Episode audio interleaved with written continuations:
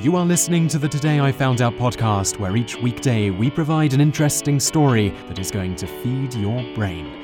You can read more great articles like this by going to todayifoundout.com. This is episode number 132 of the Daily Knowledge Podcast, and in the episode today, you're going to learn about why Greenland is considered only to be an island, while Australia, which is also an island, is also considered to be a continent.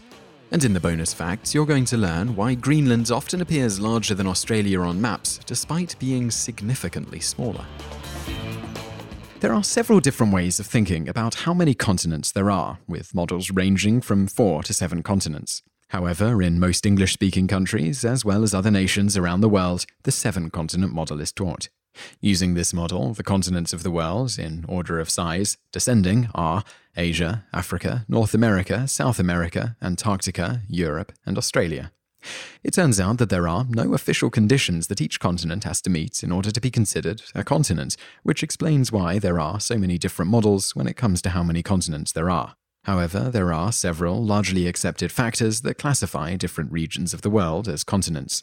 These factors include tectonic independence from other continents, unique flora and fauna, cultural uniqueness, and local belief in continental status. Looking at Australia and Greenland, Australia meets several of these conditions. Australia rests on its own tectonic plate, called the Australian Plate.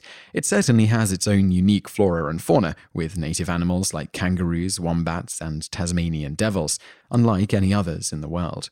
Australia's historic Aboriginal culture is also somewhat unique. Currently, the country is more Western in ideology than most other countries in the South Pacific region, making it a unique culture in its area. Lastly, the locals consider themselves to live on both an island and a continent, fulfilling the final of the criteria. Greenland, on the other hand, sits on the North American tectonic plate. It is not geologically separate from Canada, the United States, or Mexico. Although Greenland has 15 unique species of plants, its fauna, such as reindeer, polar bears, and Arctic foxes, can also be found elsewhere, such as Canada. While Greenland does have its own culture, it is considered part of the larger North American Arctic culture. Finally, Greenlanders do not, for the most part, believe that they live on a continent. They consider themselves islanders. These definitions are shaky, however. Looking at a map of tectonic plates, you can see that Europe sits on the Eurasian tectonic plate, along with most of Asia. Only cultural differences and a feeling of separateness define it as a separate continent. Similarly, India has its own tectonic plate as well, but in this case, a sense of similar culture and flora and fauna makes India a part of Asia rather than its own continent. It seems that to be a continent, an area must fulfill most of the unofficial criteria above if it doesn't fulfill it all.